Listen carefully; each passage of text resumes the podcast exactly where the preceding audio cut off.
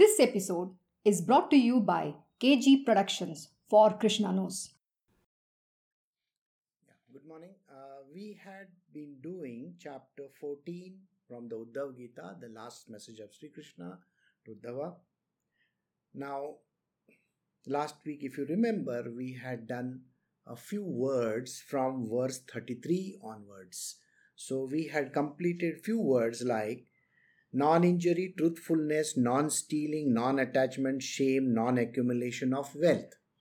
Now, these are the words which are called as yamas.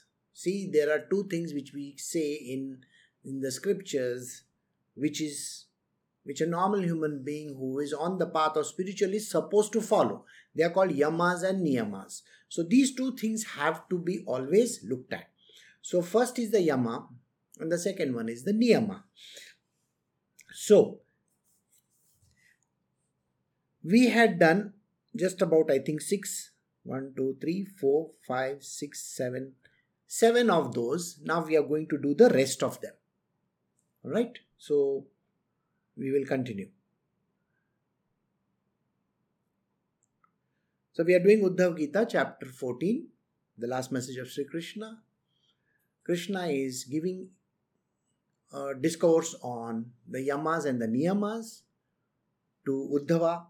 Now he had spoken about the yamas, so I will read the verse, but I will continue from where I left. So, verse 33 the Lord said, Non injury, truthfulness, non stealing, non attachment, shame, non accumulation of wealth, faith in God, chastity, silence, patience, forgiveness, fearlessness. These are the yamas. So we are going to start from the faith in God. Now, when the term faith in God comes up, it is not a part of the Patanjali's Yamas Niyamas. Please remember this. Patanjali was a different sage from a different yuga. It has nothing to do with Krishna. Krishna's Yamas and Niyamas are totally different. And Krishna is God Almighty we are talking about somebody who is far, far superior than any sage anywhere. So, his way of giving lessons to us are going to be completely different. Sages, as you know, over a period of time, they have evolved into their own religious belief systems. There are Advaitic, there are Dvaitic, there are non dualists, dualists, you name it, there are so many kinds. That there are Mimamsakas, and everybody is evolved like that. Some of them practice certain arts, some of them preach certain things. But here we are not talking of any sage, we are talking about Sri Krishna.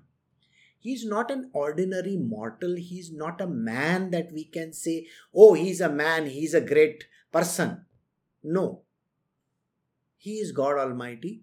He has mentioned this so many times in the Bhagavad Gita and here also in the Uddhav Gita, he has said, I am the ultimate destination. There is nothing beyond me.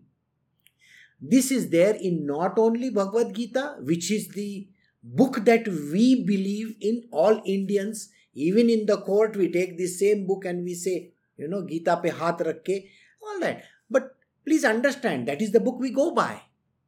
It's a part of the Vedas. The total percolation of all the knowledge from the Vedas is in the Bhagavad Gita. The same knowledge, expanded version, is in the Uddhav Gita. And that is the reason why whatever he has said is the ultimate truth. So we have to accept this as the main one. So when he says faith in God, this word means quite a lot. What God are we talking about? When so many people came into India, they brought their own philosophies. Way back into the past, the Turkish Empire crawled all the way into India. You will find that they brought in their stuff. People from China came in, people beyond China came in. You have heard of Genghis Khan from Mongolia. He came all the way from there. Then you have heard of Alexander the Great. He brought his own philosophies. Thereafter, the Islamic rule came into the picture, which we call as the Muslims. There, the Mughals came in. Mughals are not Mughals. Their origin is from this Turkish Empire. All right. So they came all the way. And thereafter came the British. Now, every every person who comes into India changes the entire way of thinking. Today, young children have absolutely no clue what they are supposed to do. If you ask a small, you know, a child, 8 or 10 year old, and the child will come to the mother and ask this mother, Mom, who is this God? Can you tell me something about him? The mom says, See, we have so many photographs and we have so many, you know, things in the house. We are praying to Shivji. We are praying to Vishnu. We are praying to this form of Vishnu. So we have to pray to this God. The child can ask further questions, but he is never satisfied because till date he has seen his parents suffer. They have never got what they wanted. They wanted money, they are suffering for that pennies, you know, little, little stuff. They wanted a big house, they don't know how to take a big house. They wanted a big car, they don't know how to take a big car. They want loan from the bank, the bank said no to them. How many things are going wrong? There are so many diseases that they have to pay for. You know, to take the child to the doctor and bring him back is not an easy task at all. Thereafter, his fees, name it, thousands of things are going wrong. The person who is working, whether it is the mother or the father who is working in the company, is going through their personal hell. And the child observes all this. And the child is in no way able to understand what is wrong with my father or mother. They are praying to this God that they have in their you know, shrine, in the house shrine. He is Shiva, he is Vishnu, he is this, he is that. So many Devis are there. You know, Lakshmi Devi is there, and that Lakshmi is not even giving money to me, to our family. We are in such dire straits. Why is God bringing so many diseases in this world? There is coronavirus. I can't go to school. I can't meet my friends also. If I have to meet my friends, I have to put a mask on. The child thinks like this. The child wonders, what is this God that these people are talking about? And then he becomes an atheist because he is ruled by the eh, foreign civilizations which have come into India. They have brought their philosophies. So the true nature of God has been forgotten. So who is this God? Nobody has any clue. They put some demigods in front of them. These are all demigods, by the way.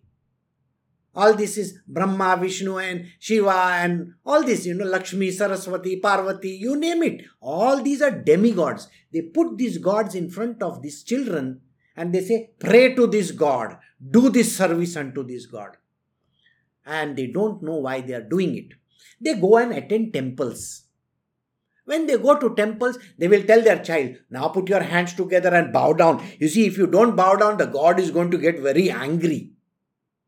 The child says, I don't like this prasad that you have made, you know. I want my burger. I want this. I want that. Can I have my pasta?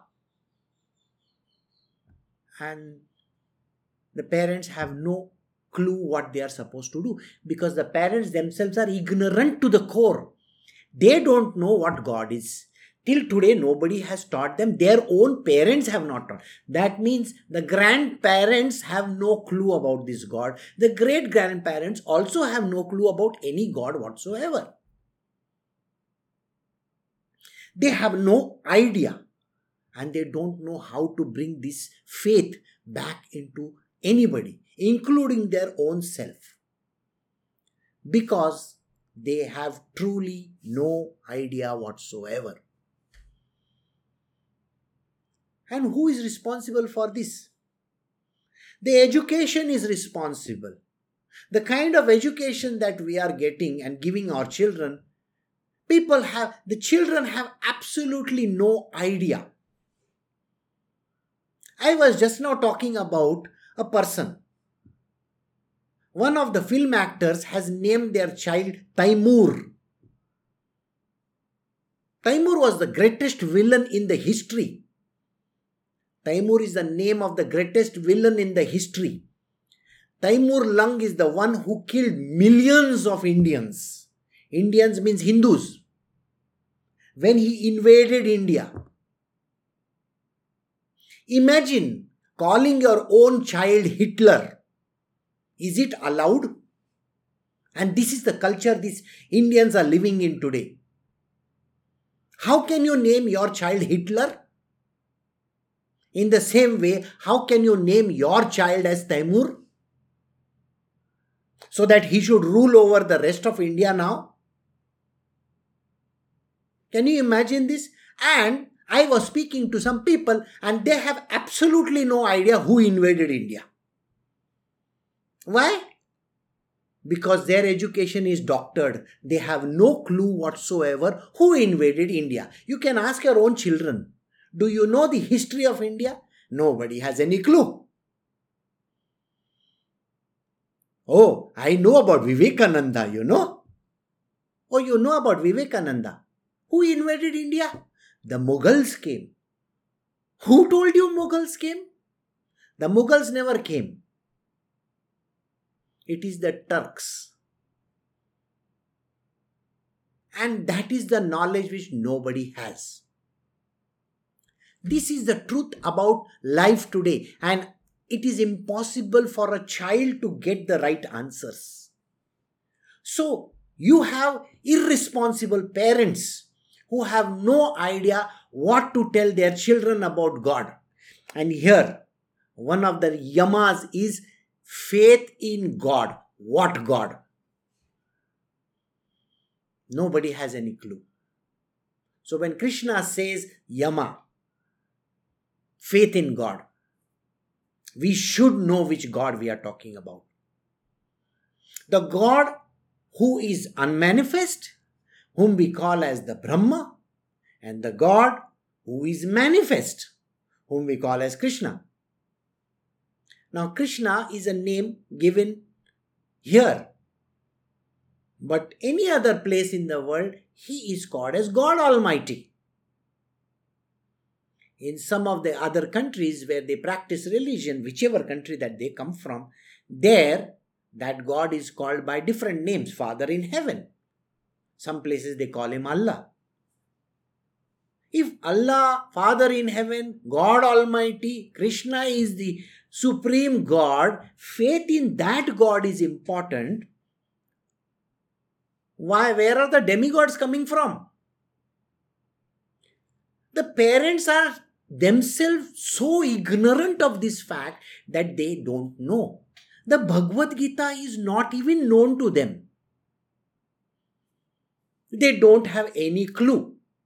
And those who sit for my satsang, also 50% of them say, that you know we are listening to your satsang but we don't have any idea but the same thing you ask them about different stuff you know do you know in tiktok which one which channel is playing? Or do you know in instagram who is there? Has your friend made a nice cake?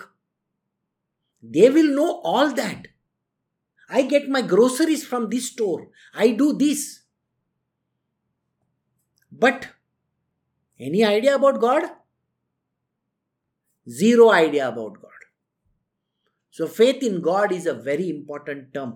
I told you I am going to go one word at a time in this, and even if it takes another few, you know, satsangs of mine, if you have the patience, sit through them. And if you don't have the patience, go away from here. I am recording this for posterity. Those who want to see will see. Those who don't want to see can get out. Faith in God is important.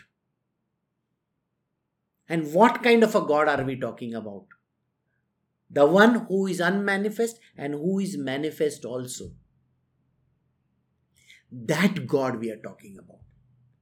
Now think about what other yogis have spoken about. The other yogis who have given the yamas and the niyamas, they say, no, we have Shivji as our God, we have this one as our God, we have that one as our God. I just now told you, these are called demigods.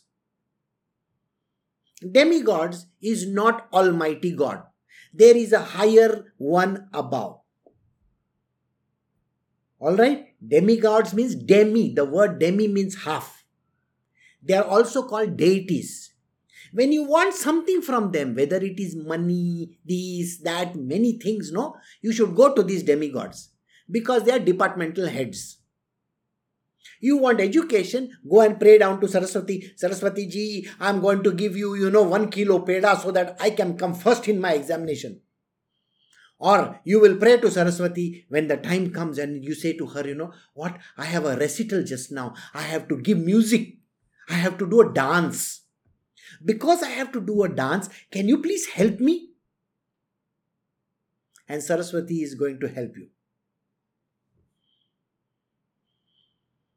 It's the same thing. So understand these are called demi-gods. They are not gods. Okay? You may wonder whether the same thing is there in Christianity or any other religion. Naturally, the question may arise Christianity came into the picture 2000 years ago. Before that, what was there? I will tell you.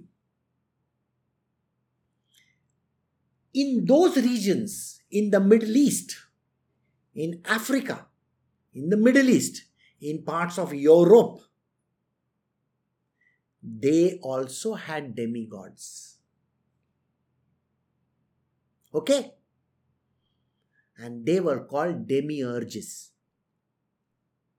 Okay? So, even in the pure times, you know, those times when we are talking before Jesus Christ, BC, BCE, in Africa, they also had demigods. They were called demiurges. They also went by some other names. The aeons, the archons, you wouldn't even know half of them because you have never known these things. They also said the same thing. Uh, these are called demigods. They have departmental jobs. A departmental job means okay, you look, uh, you see in charge of this. You have, you are the one who is in charge of the grains. So God of grains is there Somebody is told, you be the God of marriages. Somebody is told, you be the God of love. Somebody else is told, you be the God of death. You be the God of birth. You be the God of taking care of people. And there are gods of ill health also and good health also. In India, we have all these kind of demigods. Okay? When Krishna says faith in God, he is not talking about any of the demigods over here. The absolute knowledge and faith of the supreme divine, which is beyond all these demigods. These demigods will all be merged into this and destroyed at the end of time. Got the answer?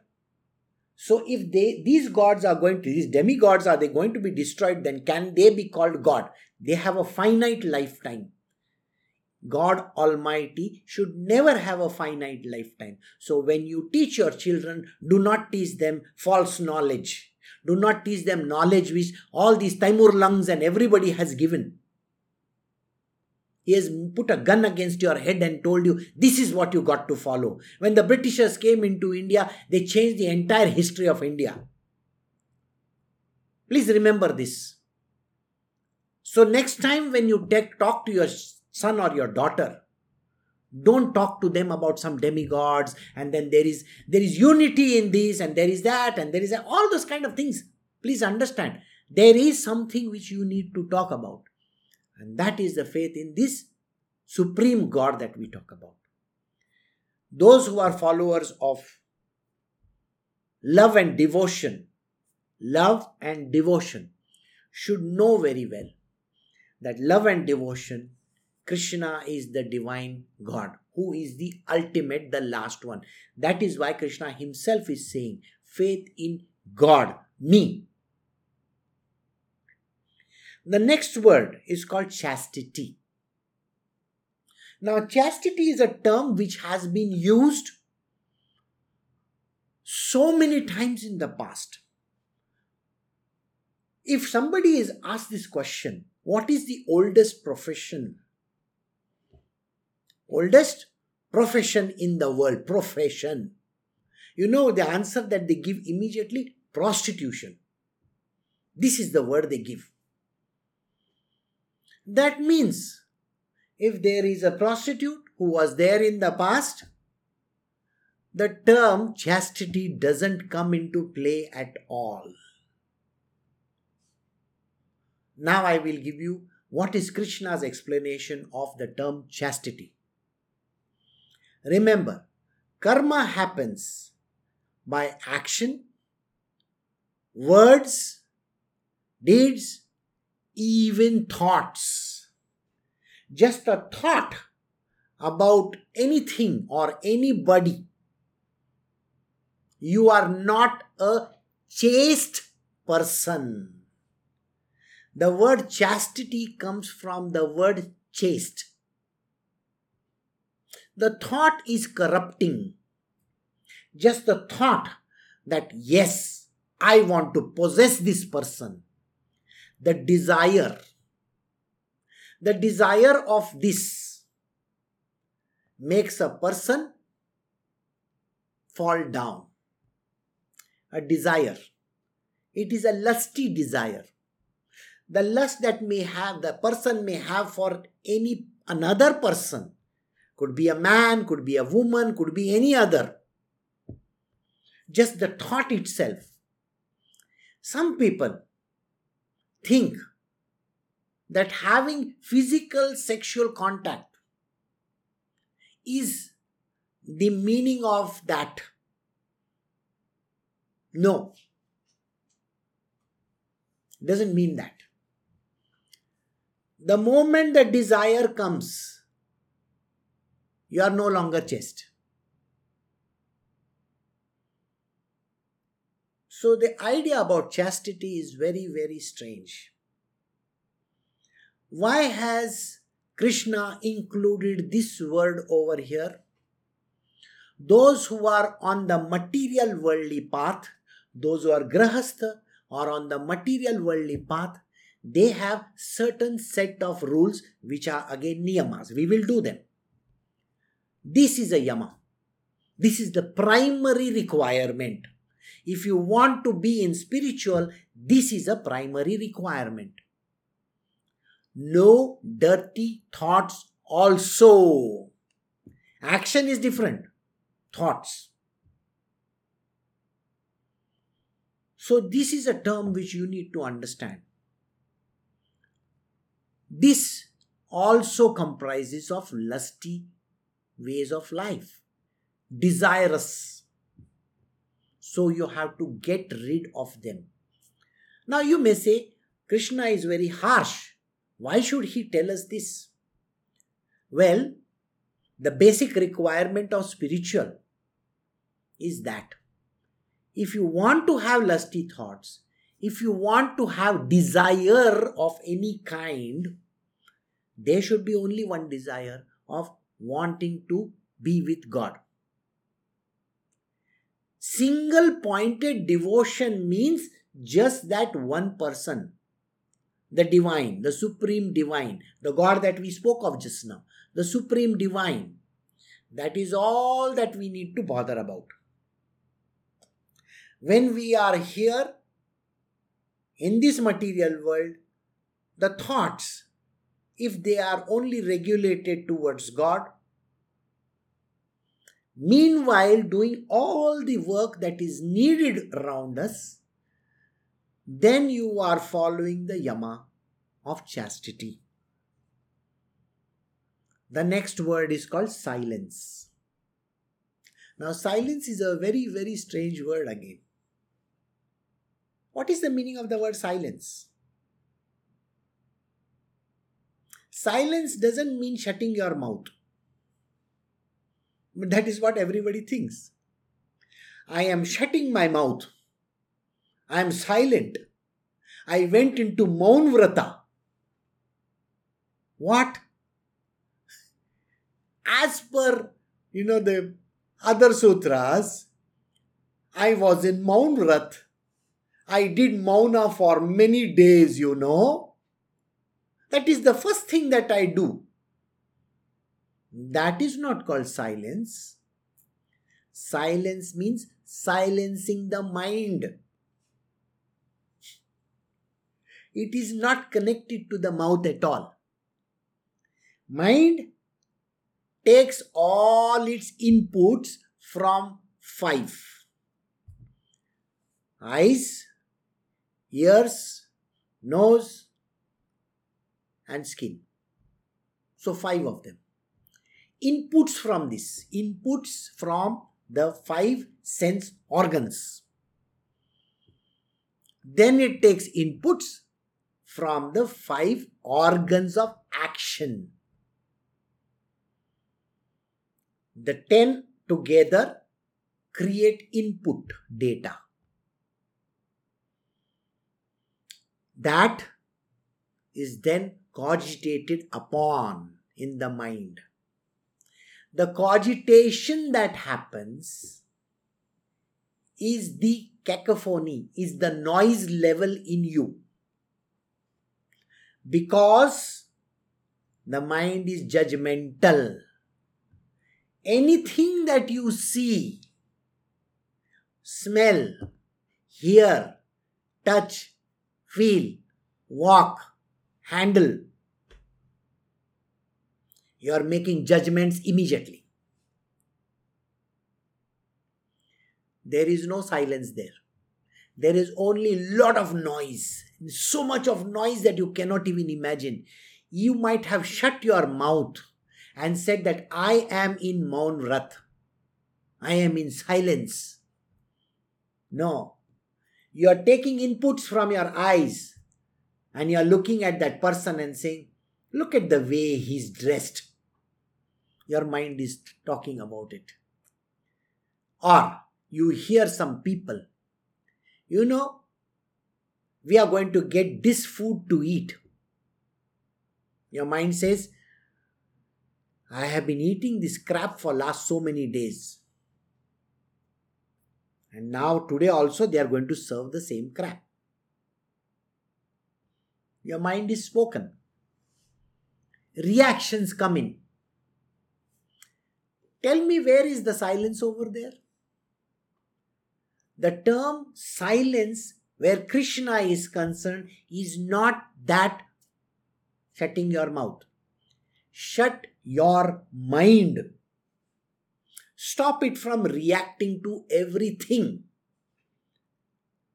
If your mind is lost in God, then there is no choice for it to react to anything.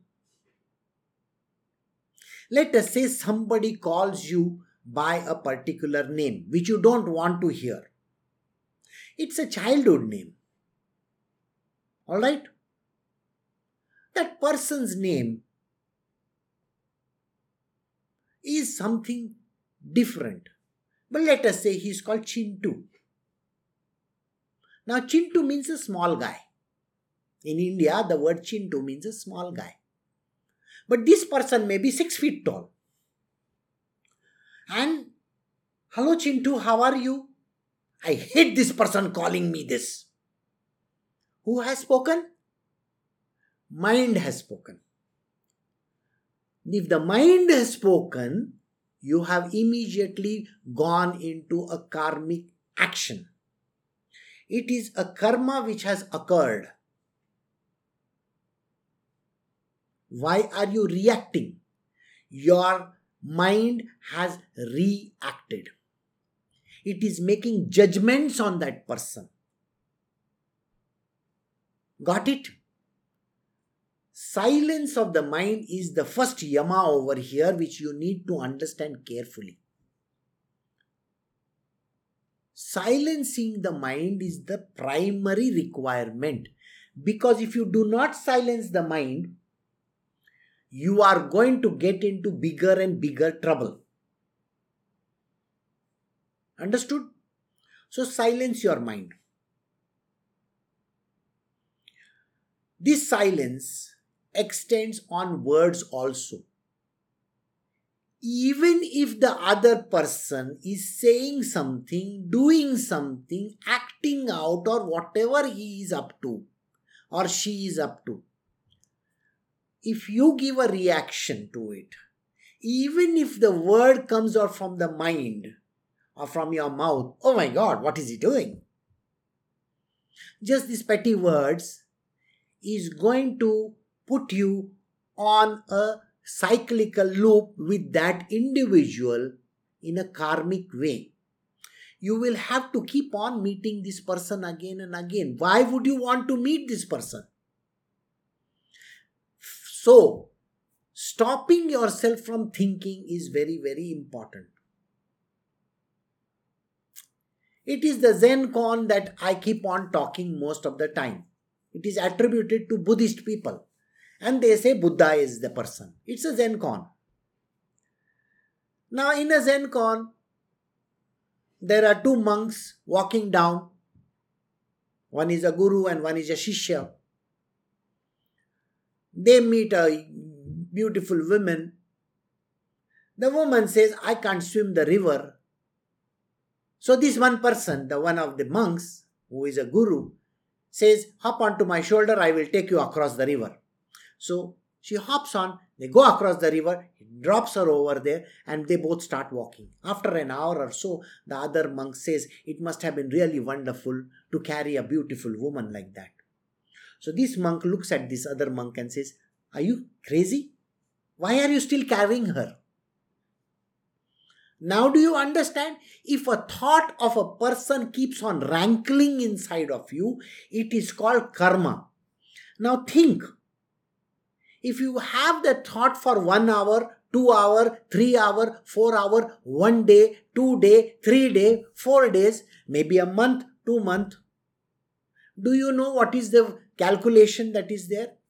Remember, in Krishna's world, whatever you give him, it comes back to you hundred or thousand times back. Isn't it? Isn't that known to you? So, if you are thinking of this person for one hour, kindly take 1000 hours in your name because 1000 hours the reverse will happen to this and you so, in, not in this lifetime, but some other lifetime. Why would you want to meet this person again in some lifetime? You may become a human being. Okay? And this other person may become a scorpion. Or maybe a robot. Who knows? I don't know. And that person is going to irritate you further and you are going to irritate that person. Why would you want to be in a karmic loop with this person? It doesn't matter what they speak. So, silence is the most important word here. Be silent in your mind also. In this, there is a rider. The rider is this. Krishna always talks this kind of a language. The rider is this if you want to have thoughts, have sattvic thoughts. Have sattvic thoughts about a person. If you really want to have thoughts. If you want to think about some person, thing, or animal, or whatever, have sattvic thoughts about it.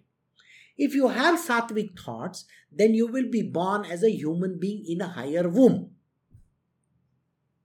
If you have rajasic thoughts, you know, the Rajasic thoughts could be, I wish that person doesn't come back again, or some kind of a thought that you have.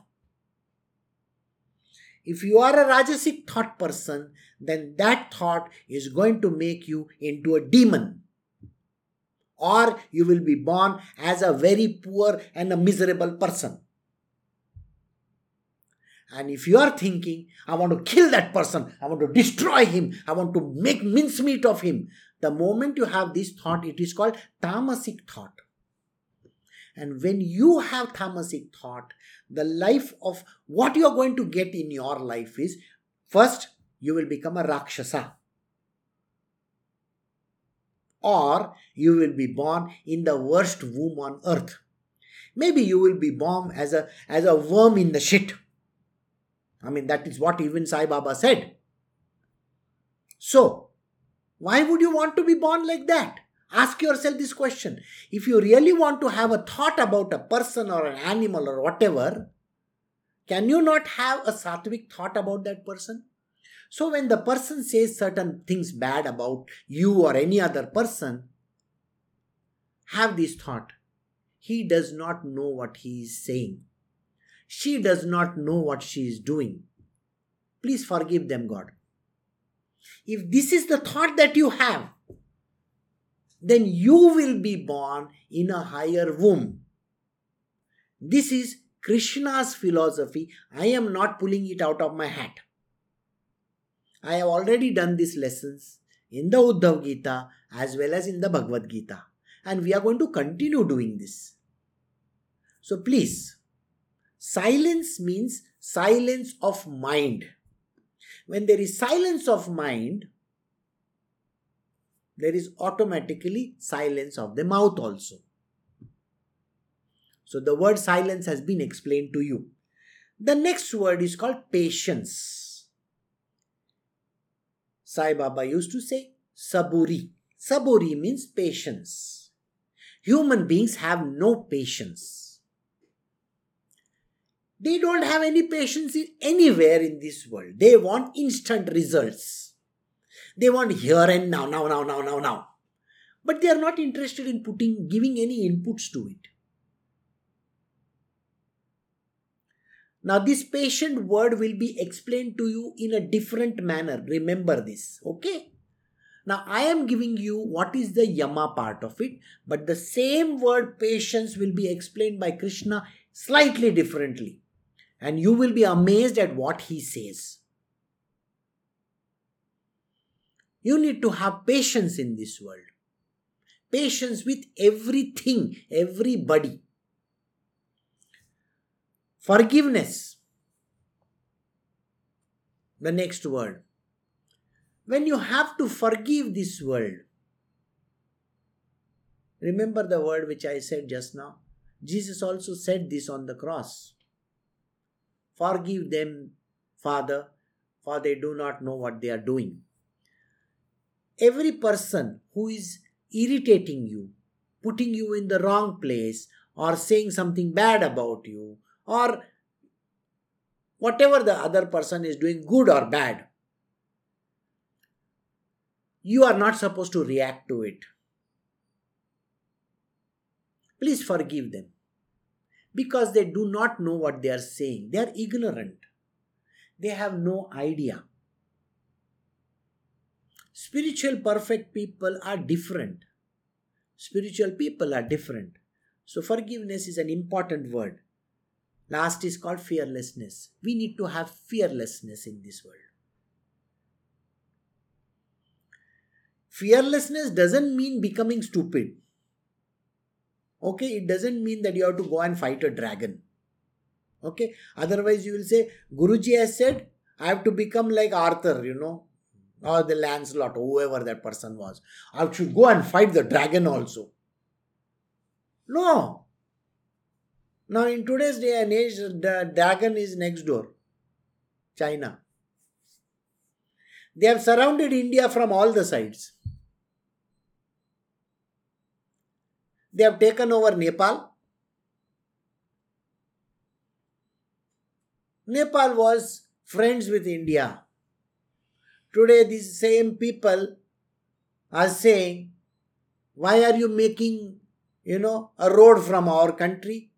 They are saying, Why is India having a Gurkha regiment? Gurkhas are Nepalese. Nepalese should join their Nepal army, not Indian army. So, Gurkha army.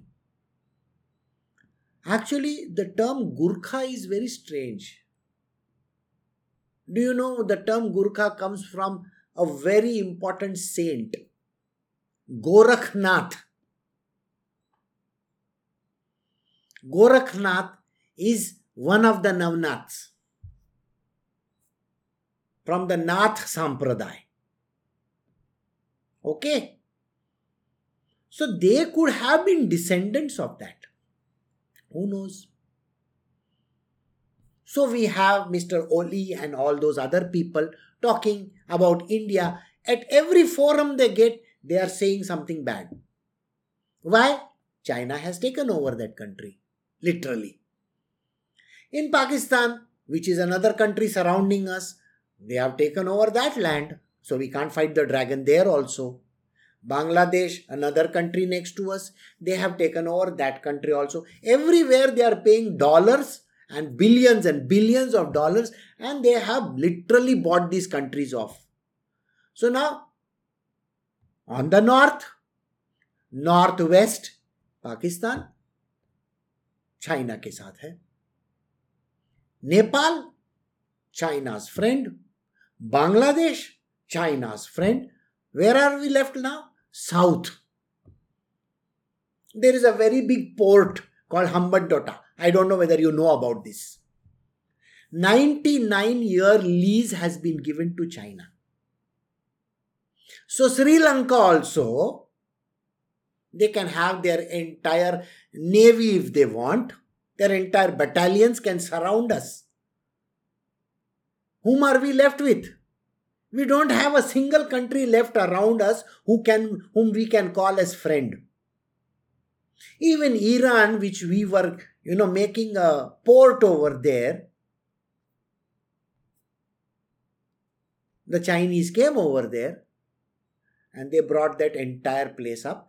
They have given them $70 billion as aid. In the next five years, they were going to pump in $70 billion. India can't even spend 1 billion over there. So Iran, which was supplying us cheaper oil, is no longer supplying us. Instead of being a friend, it is not our friend. Now think about it. The term fearlessness, where does that come into the picture? If you are surrounded all sides by the enemy, by people who are literally not your friends, Everybody is fearful. And then on top of it, we don't have money. Then on top of it, we have coronavirus. And on top of it, we have our own community people fighting with our own selves. If you all are parents over here and if you all are young people, you should be proud that you are from this particular place. And you should know that yes, we have to become fearless doesn't mean foolish. We have to have friends also. All the people who are surrounding you, they have to be friends. If we have friends, then we can progress in the future. But if we have enemies, we are going to spend a lot on defense, isn't it? The money which we can spend for education or any other is now going to go for defense. This is a political thing. The term fearlessness, according to Krishna, incidentally, Krishna is the one person who was who has spoken about war. Those who know the Bhagavad Gita can definitely say these words Krishna is the epitome of how warcraft is to be done. He has given political knowledge also, he has given the knowledge of the art of war. Later on, the Chinese came up with the art of war. But the original art of war was given by Sri Krishna to Arjuna Fearlessness doesn't mean becoming foolish. Fearlessness means you should know exactly the right kind of thing to be done so that you can become fearless. When Krishna is on your side, are you fearless? 100%. Because if God is on your side, you will become fearless. But if a person doesn't even know who his God is, how can he become fearless? Then he's afraid of the devil, isn't it? Is he? Do you get the point which I'm trying to convey? You're afraid of ghosts. You're afraid of the devil. You're afraid of going to hell. And you're afraid that your enemy will strike you any moment. See? And this is the terms. Fearlessness doesn't mean foolishness. You should have the political, the economic, the social will, and the responsibility. And you should know exactly how to say the right things at the right time. That is more important. We move to the next one, which is called the Niyamas. So we are doing verse 34 now from chapter 14 of the Uddhav Gita. Purity of mind and of body, repetition of Lord's name, austerity, offering of oblations in the sacred fire, faith in oneself, hospitality, worship of me, visiting of holy places, working for the good of others, contentment, and service unto the teacher. That is the last one. So, like I said, we will do step by step. Purity of mind and of body. This is a niyama. First one was yama, second one is niyama. These are the basic rules that we need to follow in our life. The previous ones were the primary ones, these are the secondary ones. Purity of mind and of body. Your body has to be pure, your mind has to be pure. In the Yama, I was clearly talking to you about silence, how to silence the mind. When the mind is silent, you know there can never be a silent mind. You should know this, isn't it? Your mind is called a monkey mind. Can you tell the monkey, sit in one place and don't do anything? Your child is a monkey. You know, the small babies that you have, they are monkeys. Put them in one place and say, don't do anything. Do you think they will do that? They are like monkeys. They are going to keep on doing something or the other. Wherever they are sitting, they are going to do what is necessary because their mind talks. So, to get rid of that, we have to fill our mind with the thoughts of God. So he says, purity of mind can come with the thoughts of God and body. Now, body is something which is very, very rare. The thought of body is something which you need to understand. You know, this basically, we have an adult channel. I don't have children over here who are listening to satsangs. So, in the adult channel, we normally talk of certain subjects which are taboo in this world. So, when we speak of purity of body, the purity of body not only talks about being clean and neat at all points in time, you should be having wearing clothes which are washed, a clean body, but the clean body also means a couple of more things. Those who are on the path of spiritual should know for the males there should be no throwing out of semen. Those who are doing the other scriptures with me will know this verse has come. I think in the Sai Charitra it had come. Isn't it? Where Sai Baba also says these words. Ramakrishna Paramahansa also said these words. And now, what are these words? These words are For a man, he has to take that upwards and it creates a separate channel for that man. You should know that just one one dot of that sperm can generate a person like you. Have you not been, uh, are you born? Yes. You have come from that tiny dot. So, how much of energy does it have? How much of power does a little dot sperm has? Tremendous amount, isn't it? And if you are throwing billions of sperms away, can you imagine the amount of power that is there within this? Now, when you use this for your own development, a spiritual development on the path of Tantra, you pull it inwards and do not allow it to go out. You literally have the power of billions because one sperm can create one human being. A huge man. Imagine your one sperm can create one Elon Musk type, or an Albert Einstein, or a Beethoven. Just imagine that. Or one Sachin Tendulkar, one dot.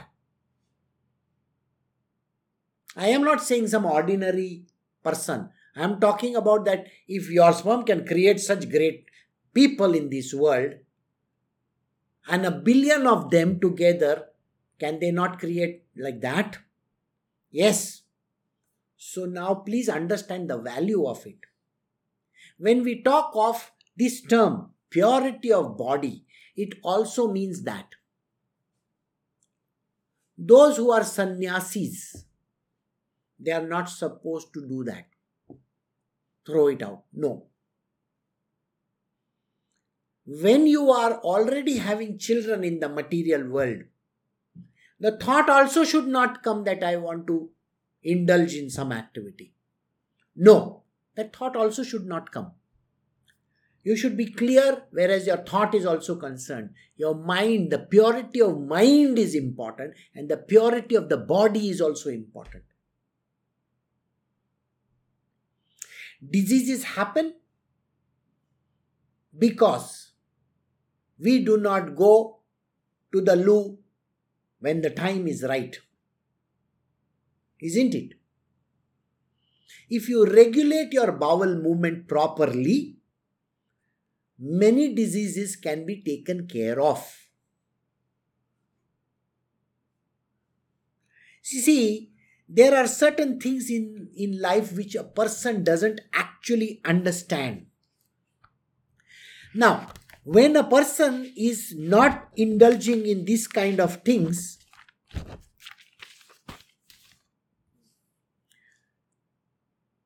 he comes across, you know, when it's collected to the alimentary canal. Alimentary canal is called the food canal.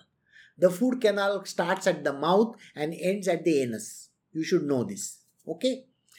If you do not eat the right kind of food, your stomach can go for a toss.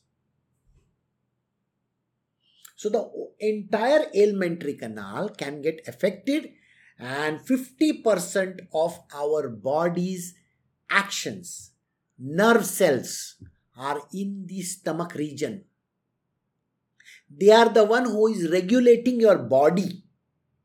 And if you go in for keto diet, pito diet, or God knows whatever diet that you want to, if you think that, you know, oh, I have lactose intolerance, I cannot do this, I cannot do that. Do you know the reason for that? It is because you have gone and spoilt your own life. You should have eaten what is the right kind of a meal. So, when you do not have proper bowel movements, you are not clean in your body. Purity of body is important from all angles, not just having a bath. Someday in the ahead, you know, we will be talking about food. At that time, I will give you a clear understanding of what kind of food we need to have. This is not the forum right now. Repetition of Lord's name. To keep on repeating the name of God constantly. Not, you know, the four letter words, by the way. Hmm? The four letter words, oh Jesus! No. Jesus is different. What word you are supposed to say? The God that we talk about. Take his name constantly, doesn't matter. You may be given a Kan mantra or not given a Kan mantra. Why are you bothered? Just take his name. Some people come to me and they say, you know, Guruji, we have heard that we are supposed to say the, you know, the Maha Mantra, Hare Ram, Hare Ram, Ram Ram, Hare Hare, Hare Krishna, Hare Krishna, Krishna Krishna, Hare Hare.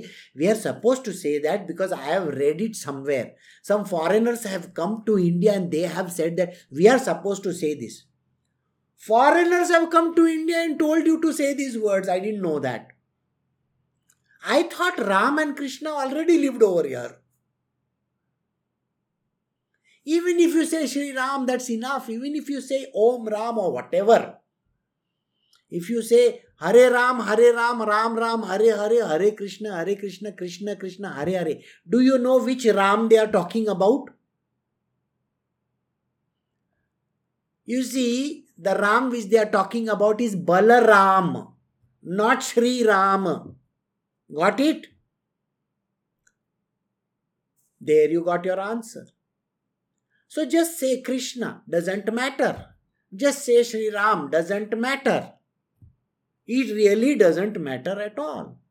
But taking the name of God is important, not when you are giving expletives.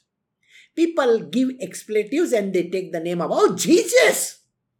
Oh, Krishna! When they are when you are in that state of being, you will say these words. No, God's name is not an expletive. It is not a bad word. They say instead of saying OF, we are saying this word. You know? So they are replacing WTF with Oh Jesus, Oh Krishna. That is not the way. It is an expletive. You are using the wrong word over there. The moment you take the name of God over there as an expletive, as something bad, it's not good. Taking the name of God at all points in time, when you are going to sleep, take His name. When you get up, take His name. Got it? That is the way in which you can take the name of God. So we have just covered two words. Two, two whereas niyamas are concerned. Tomorrow we will try to complete the rest of the words also. Alright? So I hope you have understood. This knowledge is extremely important. And when I started with history of India, those who are Indians, please go and see the true history of India, not the false history of India. I'm coming back to that. All you educated people in this world, those who are doctorates those who are phds those who are you know masters those who are graduates in this in my satsang whoever is listening in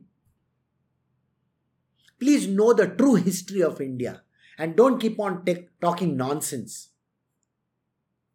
we have a very good history and always remember the true things that the past has given us I'm not saying that you have to go back to the past, but the past teaches you a lot. So learn from there. These yamas, niyamas have come from Sri Krishna himself. They have not come from an ordinary mortal. They have not come from a sage or a saint. They have come from the mouth of Sri Krishna, and he is also going to tell you what his way of looking at life is, and that will be there in the future. Okay? So we will do this. This chapter is going extremely slow. Like I said, if you are getting bored, then you are free to go. But if you feel that there is something really worth it, stay on. Alright? So I will see you all tomorrow, those who really wish to be here. And listen to what he says, whereas yamas and niyamas are concerned, and then we will do the rest of it. Take care. Thank you. Have a great day. Bye.